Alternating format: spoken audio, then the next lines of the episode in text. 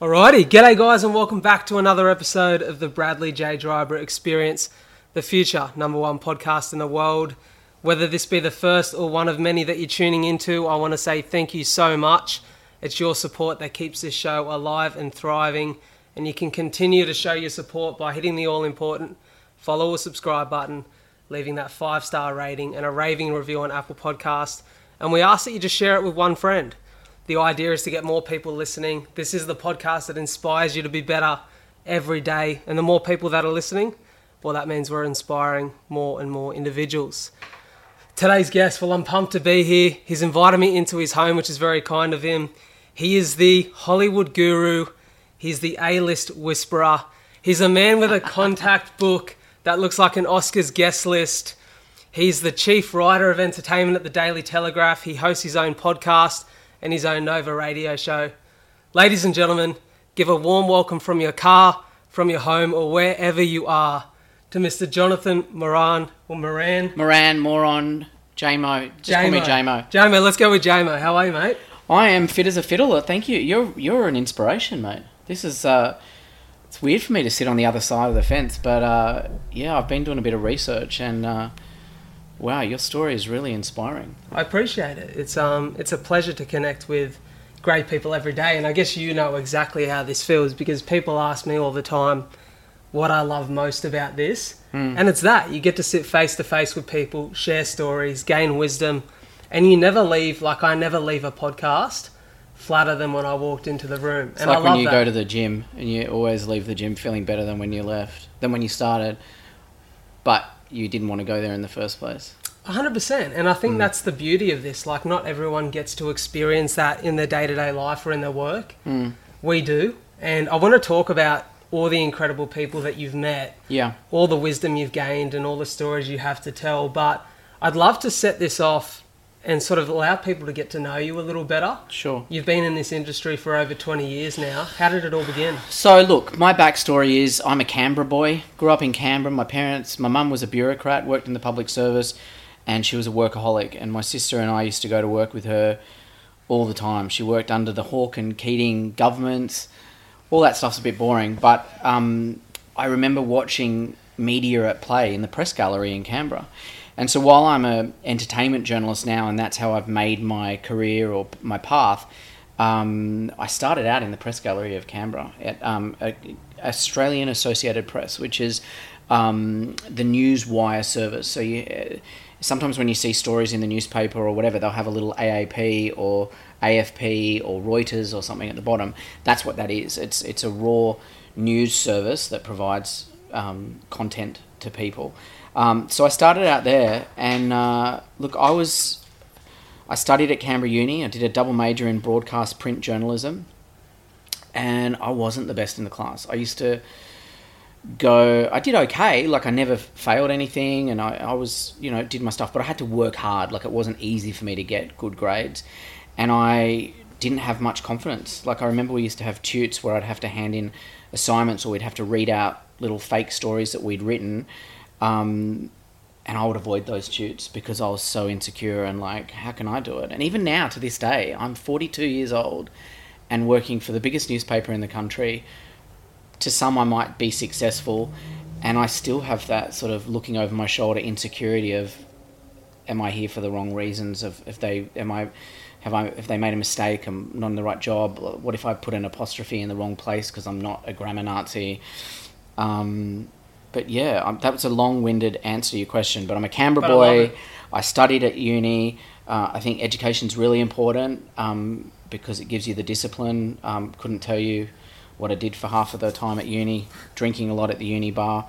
Um, but yeah, I'm an entertainment guy. But I have, uh, I, for me, my backbone is really, it's really important to me that I am a journalist. You know, I hate being called a gossip writer. I hate being called um, anything like that because I studied to be a journalist and I treat every entertainment story that I do with the same integrity that I would if I was doing a court story or a police story or a um, political story. That's really nice to hear. Talk to me about, you know, you touched on it there that insecurity that we all have in anything we do. You know, like I come here today and I, I think, you know, I hope you enjoy this experience. No pun intended.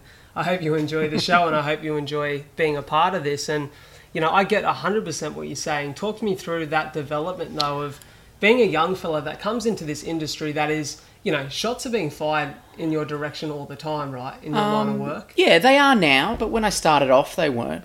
I mean, as a journalist, it takes a lot of guts. Journalists are probably, if I'm realistic, if we're really honest, journalists, particularly in this Trump era, are seen as somewhere between a used car salesman and a I don't know what. Um, people don't know whether they can trust them. Um, I, I can tell you, hand on my heart, whatever side of my body it is, um, is that I don't know any journalists that don't do it for the right reason. Their jo- their, our job is to educate, inform, keep society in check. And you can talk about all the politics of media ownership and all of that sort of stuff, but I fundamentally believe that journalists are there for that that reason. Um, so my job, um, talking about my insecurities, um, you know, like I've had depression for many many years. I um, I have struggled with my weight. I wasn't the popular kid at school. I'm gay. I um, you know have had all sorts of insecurities throughout my life, and so I uh, I that's played on me. It still plays on me today, you know, and um, and I've dealt with that in lots of different ways over the years. But yeah, like I said, I, I was never the best person in class. I had to work harder, to, hard, hard to get the results. Other people just seem to be able to just write a story and it would be done. Now I can write a story pretty quickly, like very quickly, um, and I'm known for that. But I don't labour over the words. Other journalists will sit there and go, you know, they'll spend five hours working on a 300 word piece because they want every word to sing. I don't care about that. I like getting the news line, getting a story out there. I don't bust my balls worrying about the minutiae of a, a, a word. Is that hard to develop that personality within your industry? Because I guess, you know, nationally, like you're on a national scale where people are looking at your work, people refer to you, people know your name. It's, you know, it's pressed there at the bottom of a news story or, you know, your face is next to a story online. Yeah. Do you find it hard to express personality as a journalist? I know the story's not about you. Well, I always I, I learned working at Australian Associated Press that it wasn't about the journalist; it was about the news. So I worked there for seven years, and so um, I did general news, I did financial news. After I did my cadetship, I worked in the as the retail equities writer at Australian Associated Press, and I had no idea about maths, but I was like. It was it was a ten to six shift, so I was like, yes, I don't want to do overnights. Um, what was your question? Is it hard to put your head? So anyway, at AAP, you aren't the story. Then I went to the Sunday Telegraph, and this is fi- almost 15, 15 years ago, uh, and it does become about you because your head is on the page. Yeah. Your voice is amplified. It's the biggest newspaper in the country. You're on, you know, I do television, I do radio, I do all of that sort of stuff, and it's, and I'm proud of that, and I'm, and I enjoy doing all of those things. But yeah, it is hard because I've got to have a thick skin. I'm there, for want of a better description, keeping society in check, or that's what a journalist does. And then, and then, you know, I've I can't be above being asked questions too, and that has happened over the years. So, um, when you put your head above the parapet, you've got to be prepared for people to fire shots, and and it can hurt, but you've got to have a thick skin. Definitely, because I feel like, you know, if I look at you compared to, say, maybe most journalists or journalists that I've seen and, you know, and consistently seen in the TV and in the news, I feel like you've got a real personality. Um, I've know- never I've never hidden who I am. So when I came out at 17, I just finished year 12, broke up with my girlfriend, and I was like, I knew I was gay, but I just anyway, I came out, and I made a decision that I will never hide my sexuality ever in life, for fear or favor, because I believe that I have a responsibility as a human being to contribute to society, and my contribution in that s- aspect of my life would be to be open and therefore someone else might be able to be open about their sexuality or whatever else is going on in their life. So that that's how I live my life and I feel the same way about my mental health journey. I have been very open about my depression. I have a whole bunch of mental health stuff that I've dealt with over the years. I was sexually abused as a kid and so there's, you know, psychosomatic stuff going on. There's triggers that Sorry have to happened hear. to me in my life but I'm really open about that stuff. and particularly in the last 10 years, um, because again, I believe that if I have a platform and I have a voice and I can help one person, and I don't mean that to sound arrogant, but if my being open about my mental health battle is going to help one person, then I'll be I'll continue to be honest about it. I love what you said there So- because I've had like I've had that privilege in the last four months. You know, on this journey with my marathon and connecting with the CF world. You know, cystic fibrosis is funny, right? Because you're never able to actually meet anyone face to face with CF because the risk of cross infection is is huge.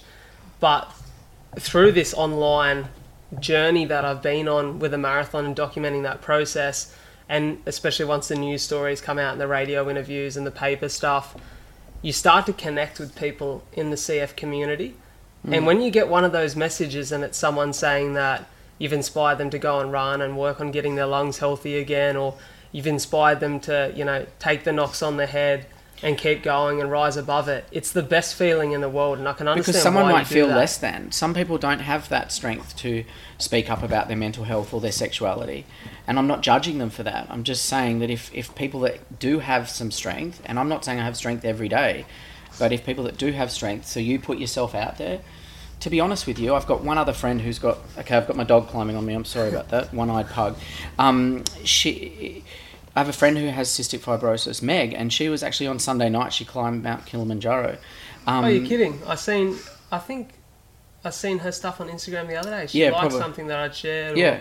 So only through her recently did I understand what cystic fibrosis is.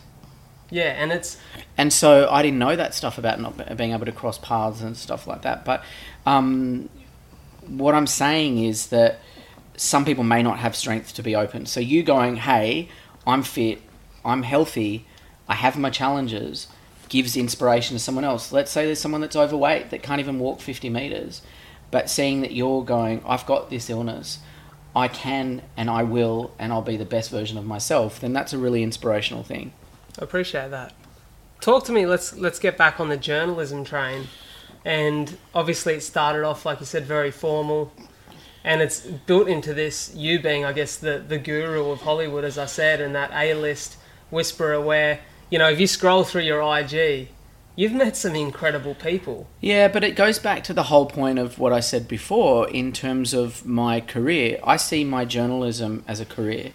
I see it as my work. I see it as my job. So I don't I don't think yes, I've got famous people's phone numbers in my phone, but I don't see that as anything other than work. And there's also you know, they're there to do a job. I'm there to do a job. And yes, my Instagram is filled with those photos, but it's by nece- by necessity because it, five or seven or eight years ago, I would never have had a photo with a celebrity. I've interviewed Madonna and I've interviewed Brad and Ange and all of these people, but I never asked for photos because I always thought it was very unprofessional. Always. Yeah. Because I felt that it then reduced me to being a fan.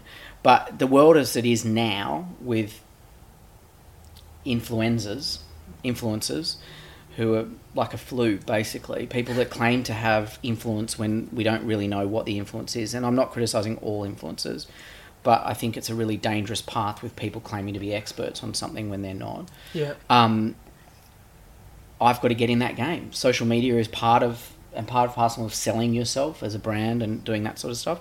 So I do have photos with with people now, but um, again, I'm pretty careful with it. Um, I don't. It kind of feels a bit tacky to me, even still. I see Instagram as as a necessary evil for my job. It's a dangerous, awful, horrible playing field. Yes, there can be really lovely things about it and you can connect with people, but Instagram as a whole is a pretty awful place Yeah. in my mind because it's puts so much pressure on society. It puts pressure on young girls and guys, but young girls. It sexualizes people, um, and I don't say that as a prude. I'm very much not a prude, but I, I, I, I see it as a necessary evil. You know, it's funny because I think because I've grown up with Instagram, you know, you see that side of it, but you you may be not similar to you where you were within your industry without it. Mm. I've always kind of had it within my workspace, but where I noticed it was when TikTok come about, Mm. and there's girls that are 16 years of age that are being extremely sexualized, and you think, is that the world we live in now? It's basic, but you look at Instagram. I've never had a six pack. I don't intend on ever having one. Um, but you look at you look at a guy, all the thirsty pics of guys with their shirts off. Yeah. They're gonna get thousands of likes Yeah, as opposed to me with my one with my keg. Now I could sit there and feel really shit about myself about that and think that that is a judgment on me that I'm not as good as them, but I don't because that's wasted energy. Um, the same goes for women. These influencers that post photos of their boobs and their ass in those stupid string bikini things, um, it's just sex. yeah. Do you actually subscribe to what they say? That's the thing, right? And that's where influencers can be dangerous. I interviewed a very famous Australian influencer a few years ago, and and she and I gave her the time of day because I thought, hang on, maybe I'm being a bit harsh. And this is a woman who posts photos of her boobs and her bum. Every photo is semi-naked, but she has more than a million followers. And I thought, hang on, I'm gonna I'm gonna do this interview because I want to give her the time. So I did it, and then I asked her. I said, look, I'm really genuinely curious where do you where did you learn your craft or where did you learn your influence? Where did you learn your skill? And you're selling a cookbook to me and a healthy lifestyle. So and and also personal um, fitness lifestyle. So she was selling a cookbook and and a healthy fitness lifestyle.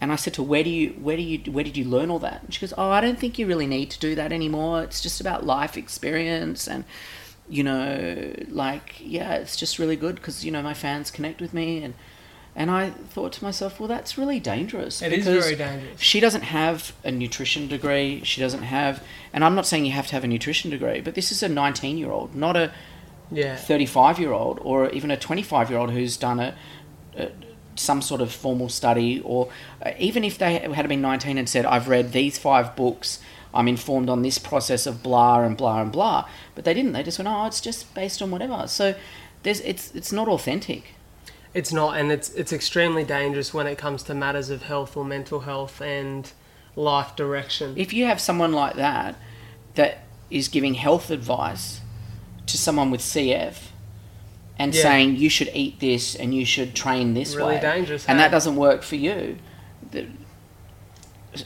more for the person that's taking that advice for listening to someone like that yeah, but at the same time that's what society's come to and that really it actually I actually find it really disheartening and depressing it is. It's influence for the wrong people, and there's plenty of people doing amazing things that don't get the recognition.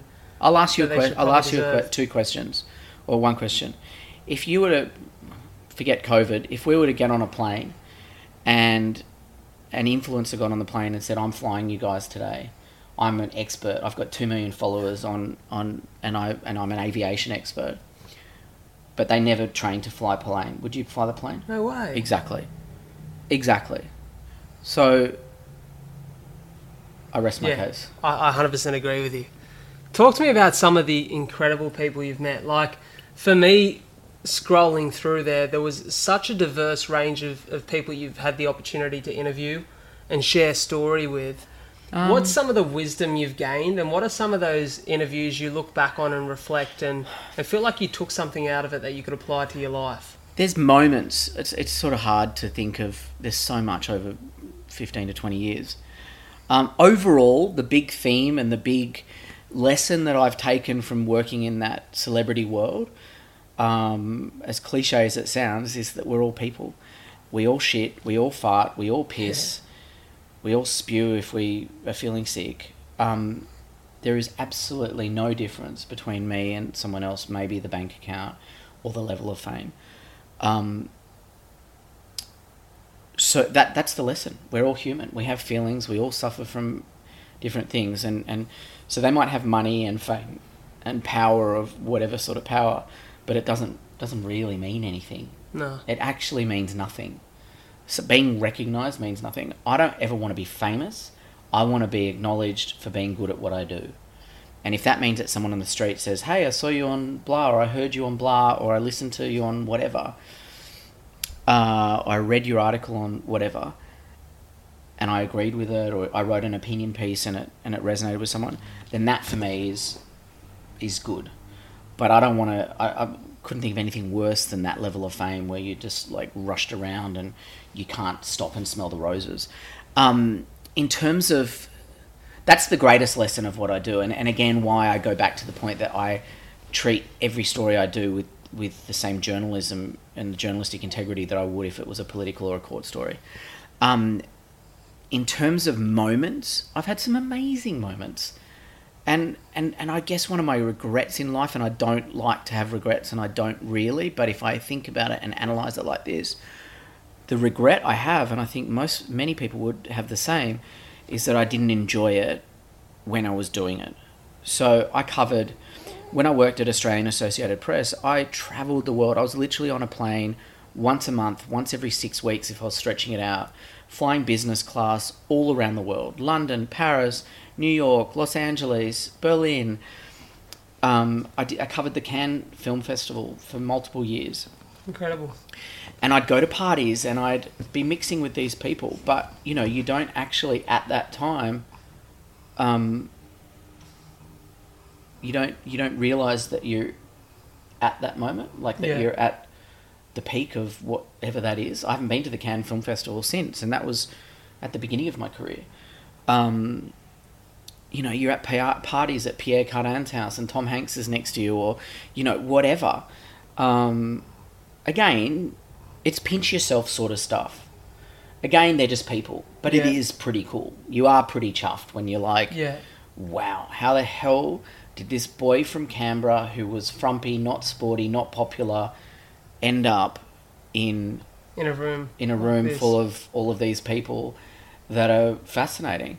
Um, the moments that I've enjoyed the most in my life have been, interview wise, have been moments where I've spoken to or met people that have shared their story, had a truth, had integrity, and um, you know, it's the least famous ones that I'm more interested in. It's the people that do amazing advocacy work. It's the people that do um, work in the environmental space or in the mental health space or you know things like that.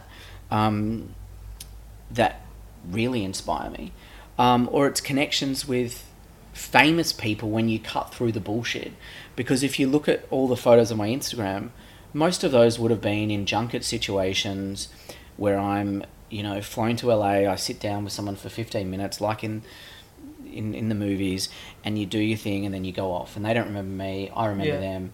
Um, but there's amazing moments, like um, in London one time, um, Avril Lavigne, back when she used to be famous, really famous. She was there. I was there. The record label organised an interview. I went around to a hotel. There was no minders. She was hungover as a dog, and so we both just lay on the couch and sat there and talked for ages and ages and ages Yeah. that sort of stuff for me is great. Or Adam Lambert in a, just a back office in LA at his management's place and just having a real chat, real connection. Um, Carrie Fisher, who you're probably too young to know, but she was Princess Leia in all the Star Wars movies, Yeah. um, became a friend.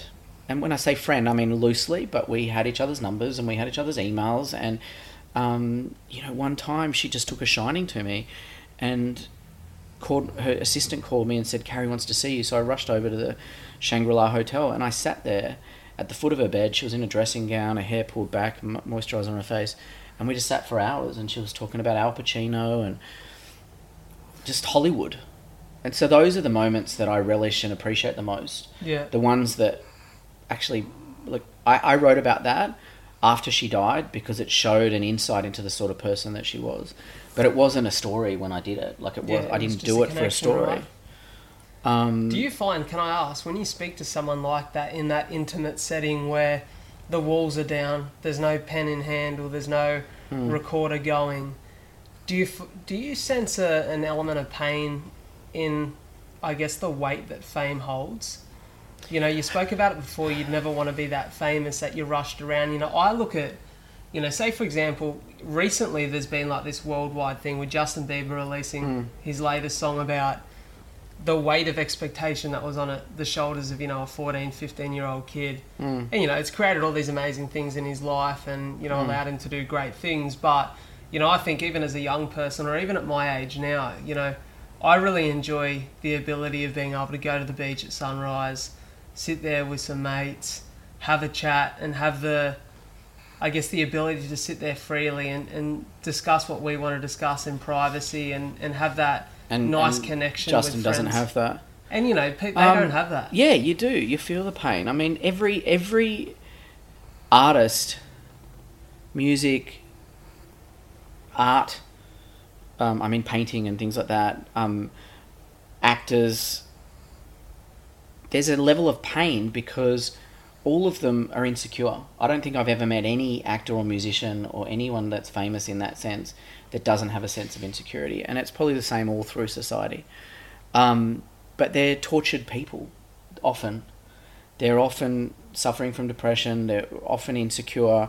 Um, so yeah, you do feel that, but it's it takes a lot to strip it back, and you know that's very hard to do in a ten minute interview with someone. Yeah, definitely. So you don't often see that. But yeah, when I sat with Carrie Fisher, and you know, you mentioned Justin Bieber. Carrie Fisher was, I would argue, even more famous than Justin Bieber ever was, only from the sense that the world was a different place then. They didn't have social media, so there was so Yeah. much more mystery around who she was, what she did. Um, and and who she slept with and who she didn't sleep with and what really happened behind the scenes on the movies and all of that sort of stuff. So she it was more secret. And and there was a great level of pain. She wrote about it in numerous books about the drugs and alcohol and the abuse that she did to herself.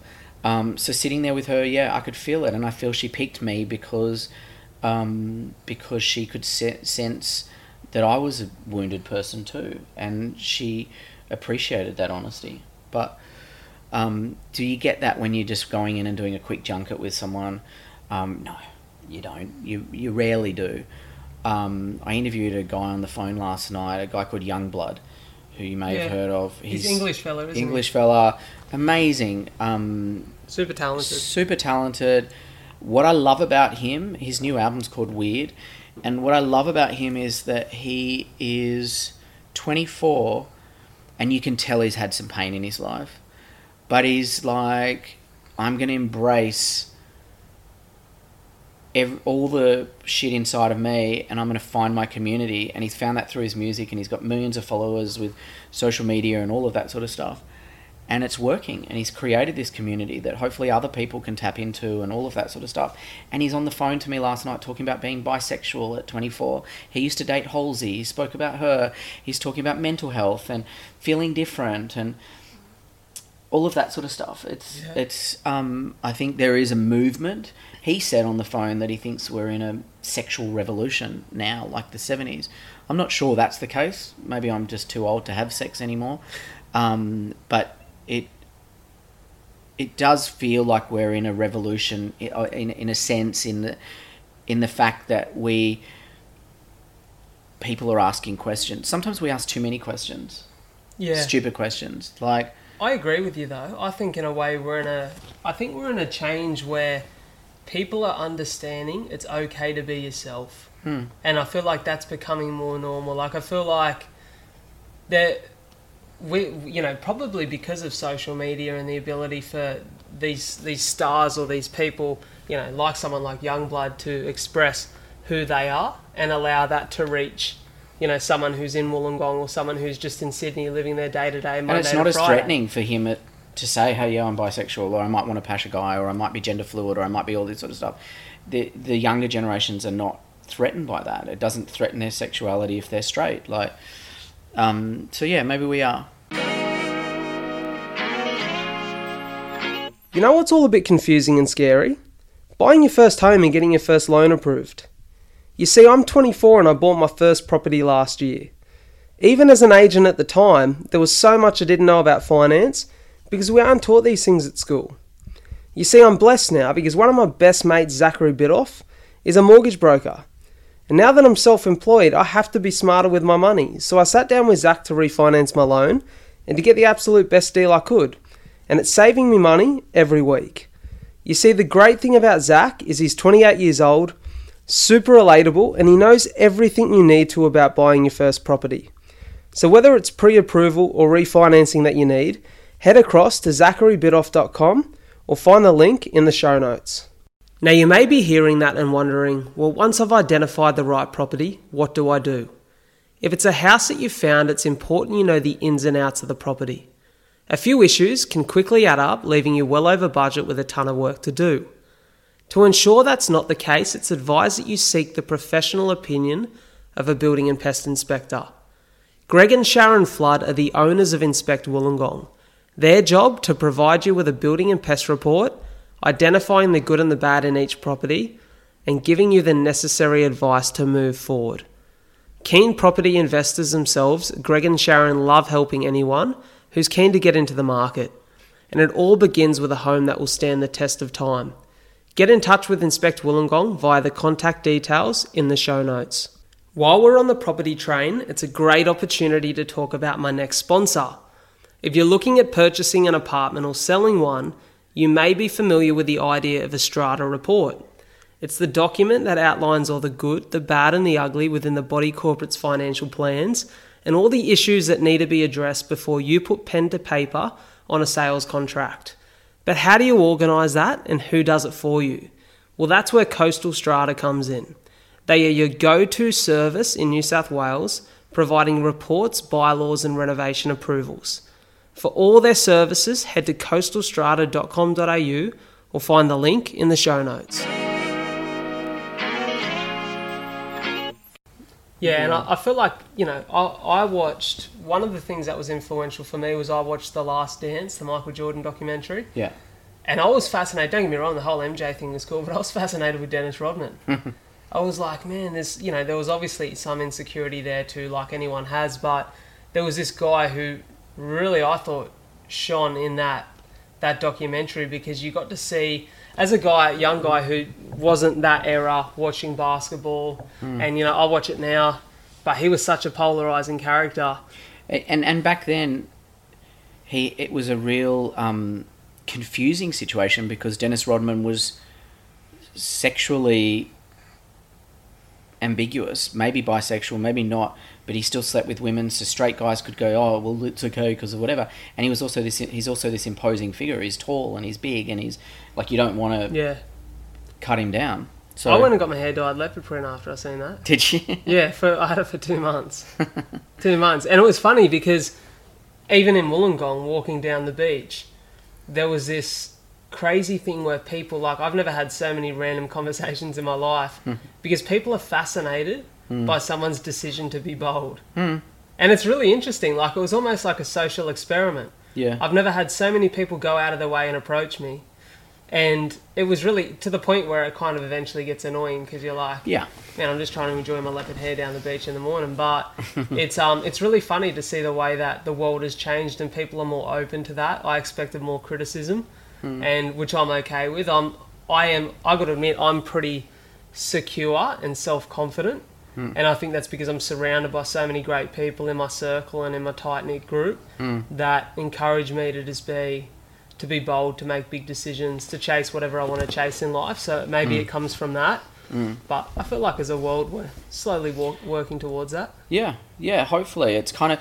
I I think social media and all of that stuff. While there's been a lot of bad stuff to do with it, it's been pretty amazing in that it has broken down a lot of the walls, and celebrities are like found out if they're not real. So, and that's been a lot of the. You know, it used to be if, if Kanye West had a meltdown, we wouldn't have known about it. Whereas now, Yeah. if he has a meltdown, we know about it because it's all over social media. But um, people are able to share opinions that they never would have before. Um, there's still a lot of control behind the scenes in that celebrity world, like too much control. Um, but yeah, I think we're able to see through the bullshit a bit more.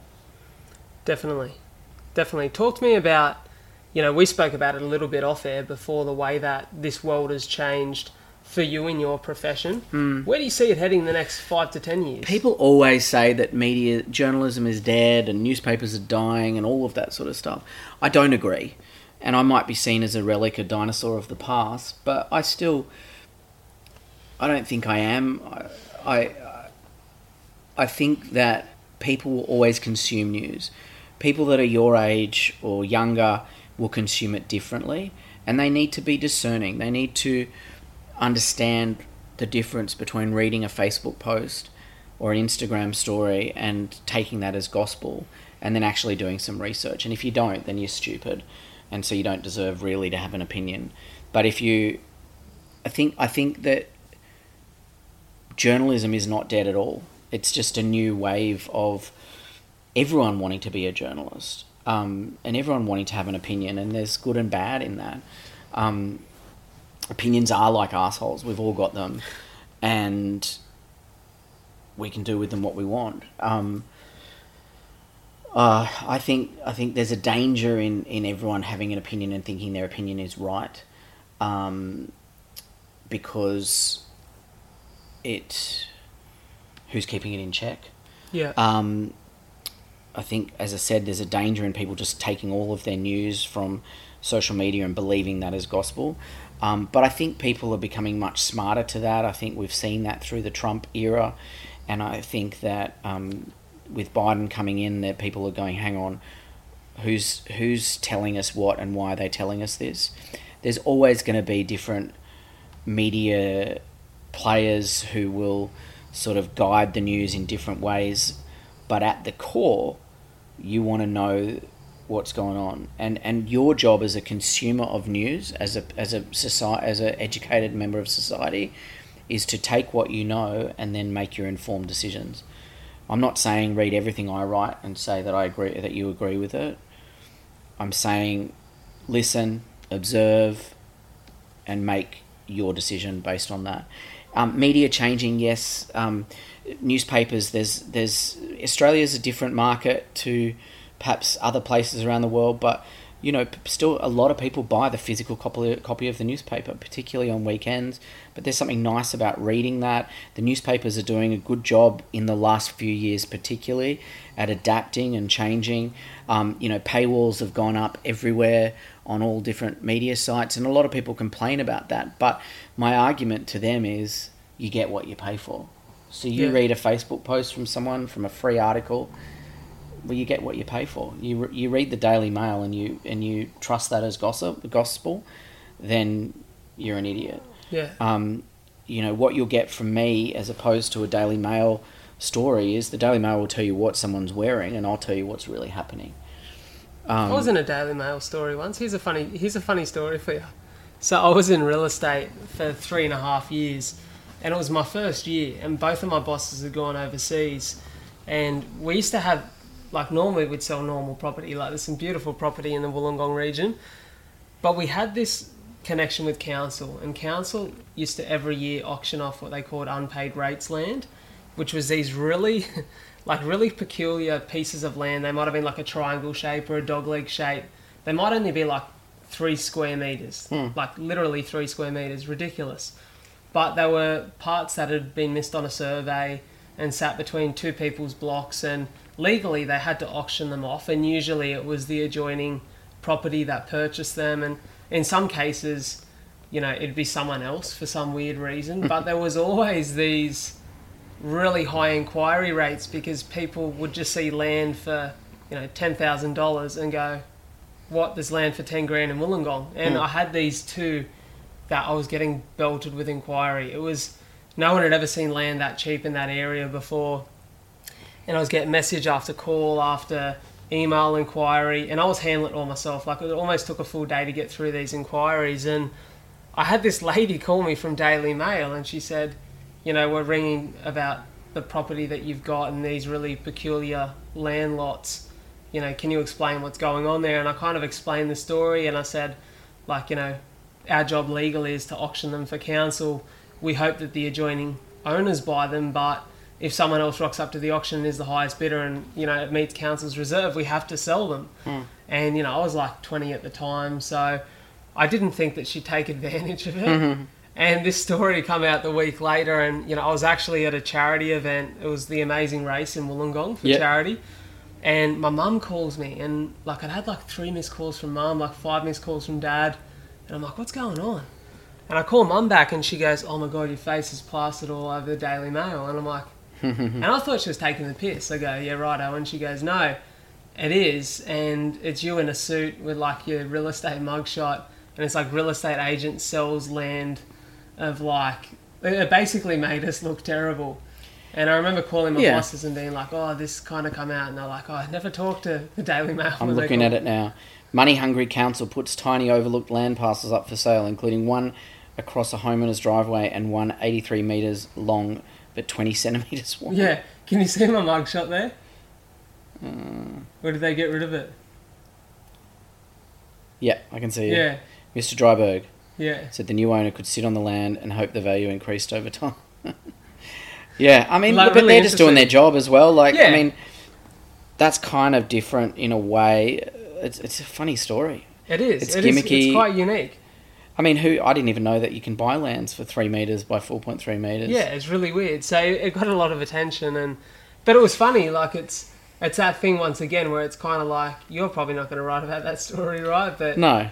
Daily Mail will, and like I agree with you. You get what you pay for, and, and you're you're you're buying a, a trusted source of media. Yeah, yeah. So when people pay for the Daily Telegraph, they know what they're getting.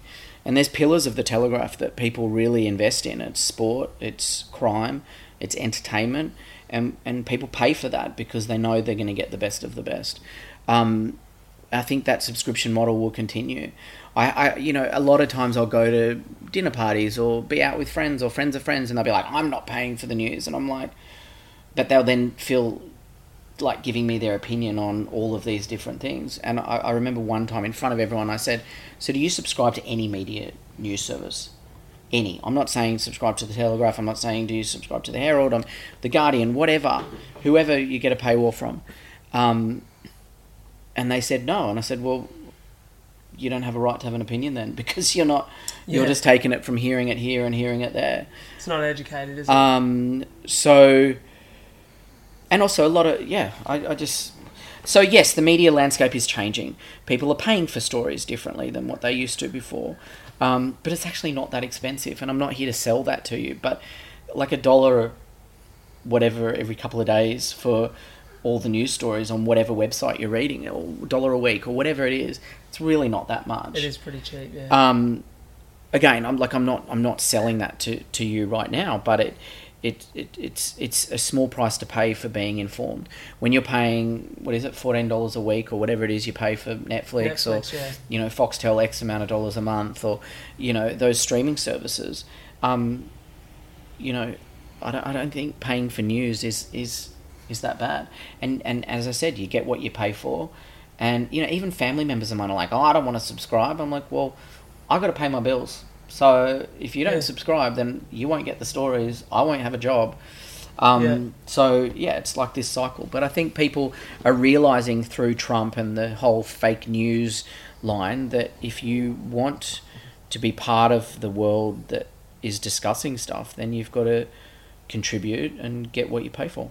Definitely. Talk to me about, obviously, we're here, Sydney, Australia. For those of you who aren't, we think it's incredible. But, you know, your work has been with so many people, especially in entertainment. It is so heavily, you know, dictated by the US.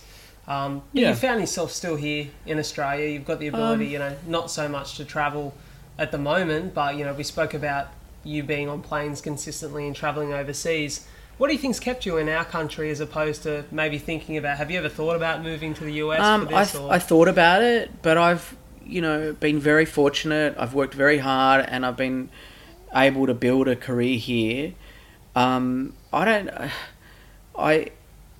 I'll tell you the honest truth. My mum died in two thousand and nine. She was fifty six, so I was thirty one. wow, that's so young. Um, and she died of cancer.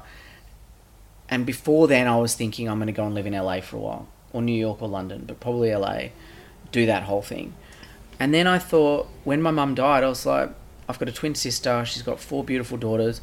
I don't want to be away from my family. I travel a lot, I get the best of all of those worlds. Um, Australia's truly the best place in the world to live. Sydney is an amazing city. It may not have the nightlife of Broadway or whatever, but it's still a great city. Big enough to have everything you need, small enough to still feel like a community vibe. Um, so when my mum died, I, I just that's when I decided I'm not going to go and live overseas. And I've been so lucky to get all of those travel experiences. I've traveled everywhere Um, and travel for me is a huge part of my life, so it's been weird not traveling this year. But there's also a joy in being still and not.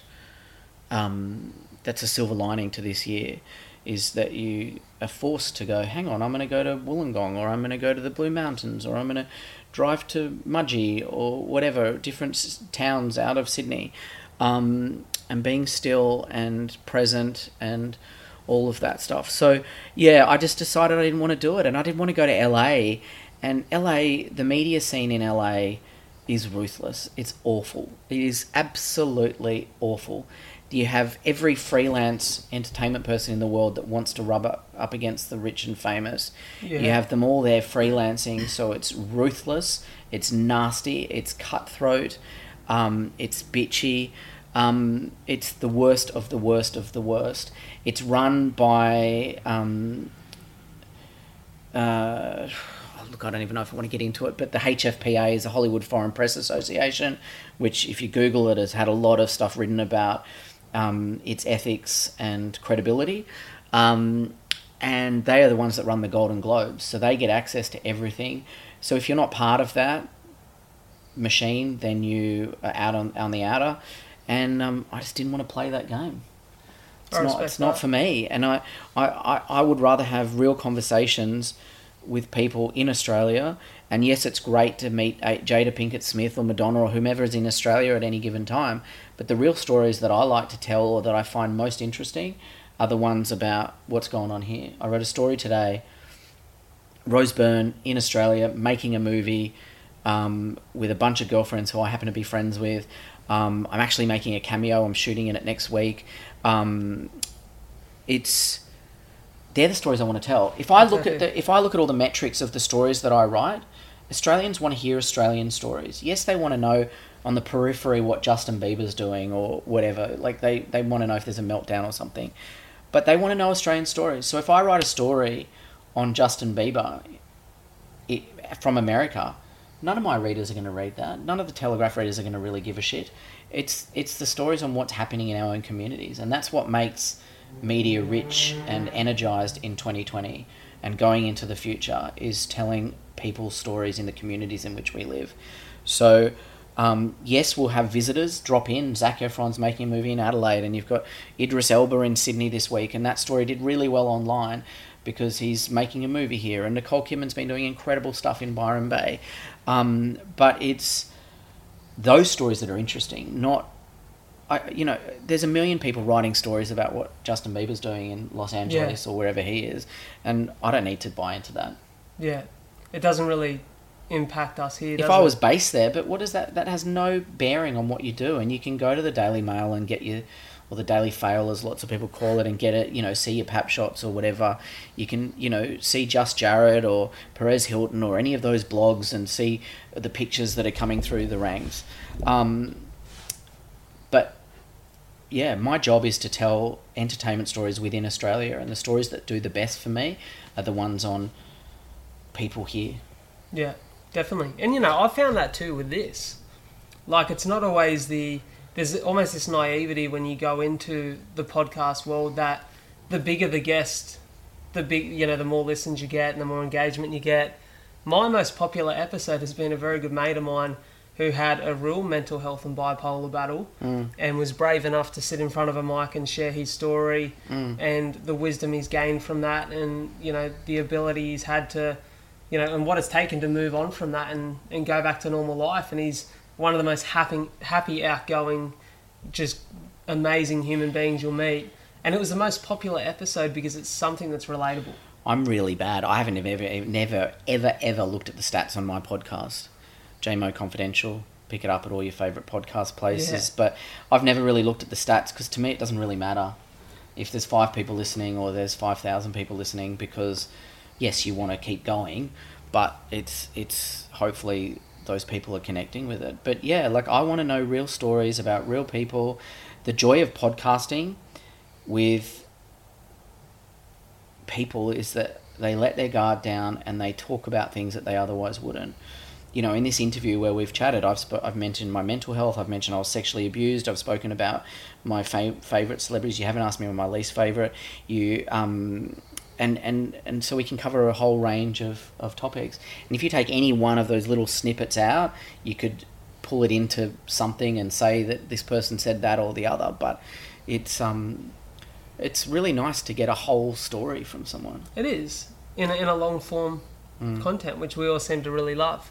You touched on it just there. Least favorite. Least favorite? And it's a it- funny question. I've asked this before too. I don't know if you know Nate Nauer from Auckland. So Nate was one of the sort of radio stars there for a long time who left that industry for a change and started his own podcast. And I remember him saying that his worst experience was Aloe Blacc. Really? Yeah. I liked Aloe Blacc. He's he was a bit he wasn't cold. He was a bit standoffish, but I think that was just his vibe. He's married to an Australian chick, Maya Jupiter, who was a Really? MTV um, or V Channel V music host many years ago. Yeah. Um, I look, my experience of him was being very nice and very friendly. Um, Zach Braff from Scrubs, the TV show, was one of the worst. He's the dude with the darker hair, isn't yeah, he? he was the doctor on there. He was one of the rudest people I've ever interviewed. Really? Um, John Mayer. I had an argument with him. He wouldn't remember. I remember at the low after the Logies in Melbourne one night. He was just the biggest wanker, so rude, and just thought he was the duck's nuts and the bee's knees. And I was like, ugh, you're revolting. Uh, Usher was one of the best people I've ever met. The first few times I met him, and then the last time I met him, I just thought he was pretty ordinary, and he had all these people around him, and he just seemed a bit affected and a bit of a loser. Okay. Um, for the most part, though, everyone's on their best behaviour. Who's Um, been the it's most the least surprising? famous people, the least famous reality stars that they get this hint of fame and think that they are amazing, Yeah. that then become the most difficult and pains in the ass. Who's the most surprising? Hmm. Um, Because I find, say Cher? with this, there's people that surprise you, right? hmm. Like you go into it with an expectation, and you come out of it and you go, "Fuck, that was different." It's people that have real opinions. It's people that aren't as- afraid to actually say Yeah, what they think and when they think. So there's an actor called Tilda Swinton.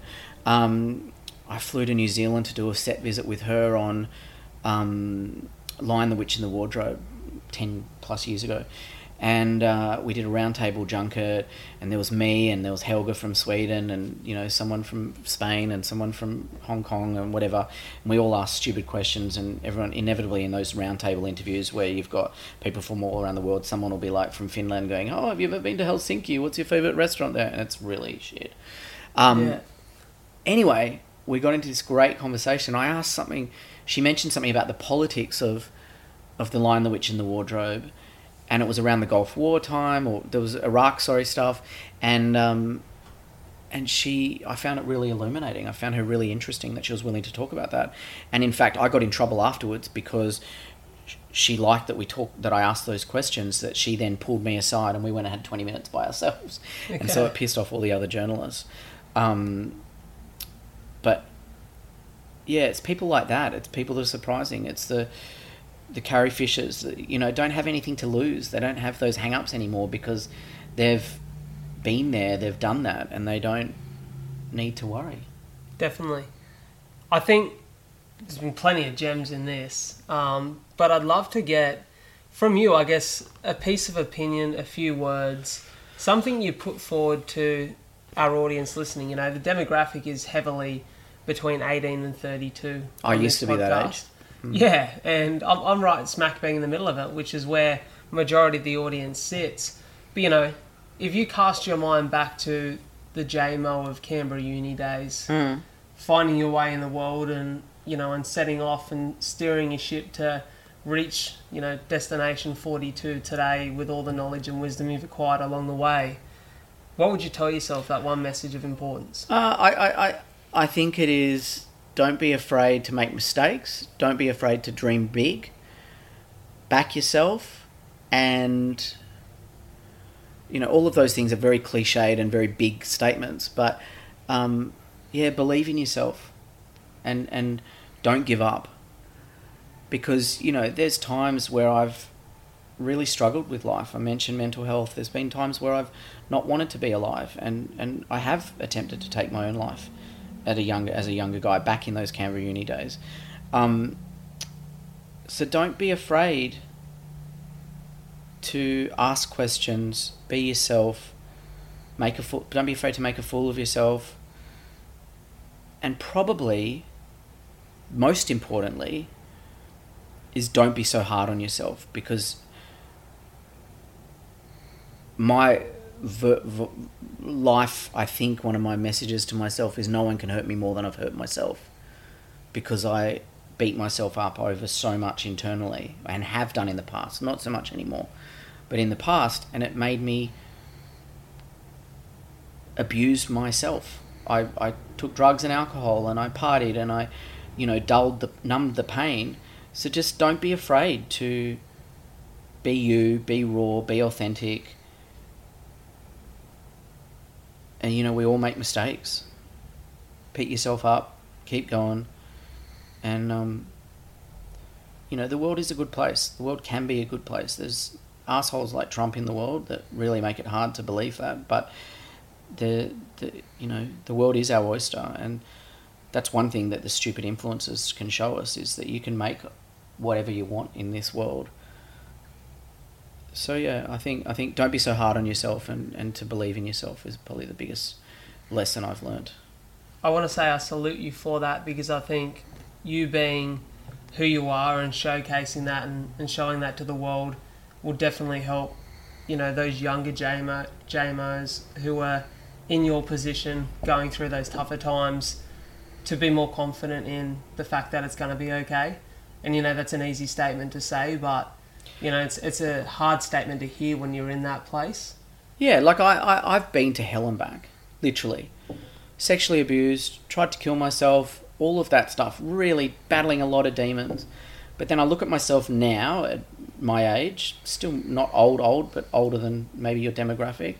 And, and I, I think that I'm proof that you can battle that stuff, you can weather it, and still life will be okay. You know, it doesn't have to define you your mental health battles don't have to define you. Being sexually abused doesn't have to define you. You can come out the other side and and lead a pretty bloody good life. And I'm very happy to be alive. I'm so happy to be alive. Life is f- ripe for the taking, and I appreciate every day. I wake up in the morning and I'm grateful and I'm happy. But there were times where I woke up every morning and I wasn't, and I was miserable and didn't want to live. So I feel very grateful to be here, and and hopefully that's a message that even one person might hear and think, yeah, okay, at least he's being authentic and real.